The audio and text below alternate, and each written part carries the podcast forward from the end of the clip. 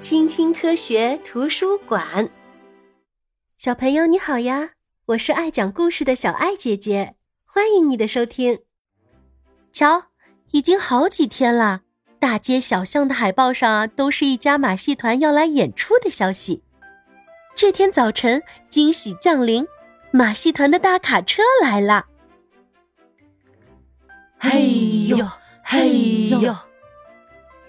工作人员在拉帐篷呢，马戏团的帐篷像一张巨大的露营帐篷，需要好几个小时才能搭起来呢。欢迎大家今晚来看马戏表演。装着大喇叭的马戏团广告车走街串巷，将马戏演出的消息传递到城市的各个角落。而此时，艺术家们都在认真的排练着，瞧。手记演员正在排练一个新的节目。球落地了，他又得重新开始练习。看，不远处，小朋友们正在参观马戏团的动物园——兽龙。一些小朋友喜欢狮子、老虎和豹子这样的猛兽，而另一些小朋友则喜欢温顺的马，因为马可以摸哦。夜幕降临，灯光闪耀。马戏团的帐篷看起来漂亮极了，大家纷纷赶去马戏团的售票窗口买票。快进场，演出就要开始了。罗亚尔先生主持今晚的演出，大家都做好了吗？那么我们先来点音乐，欢迎我们的演员入场。哇哦，圆环飞舞，盘子旋转，多么高超的技艺呀！快看，还有一位手机演员竟然在抛接火炬呢，真是棒极了！光线慢慢暗了下来，音乐也变得轻柔起来。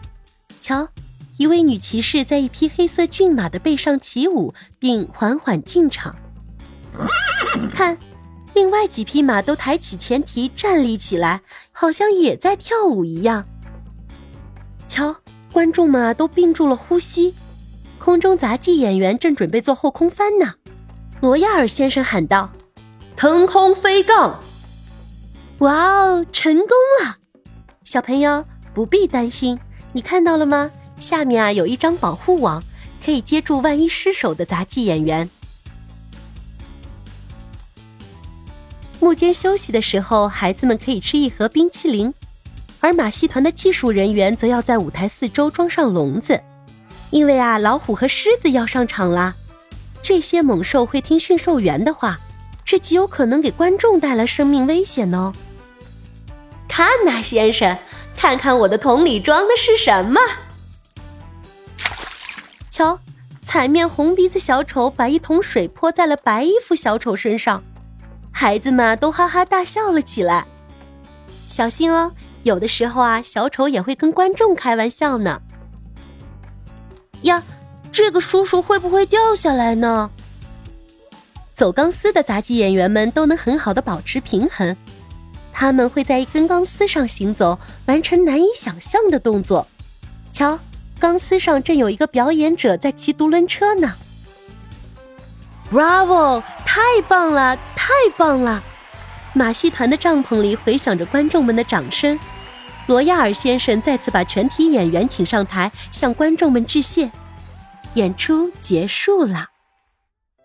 那天夜里，马戏团的帐篷被拆卸了下来，衣服和道具都被收拾整理好。马戏团的大卡车又上路了，他们啊将驶向另一座城市。马戏团，我们下次见。小朋友，你最喜欢哪个马戏表演呢？欢迎你在评论区里告诉小爱姐姐哦。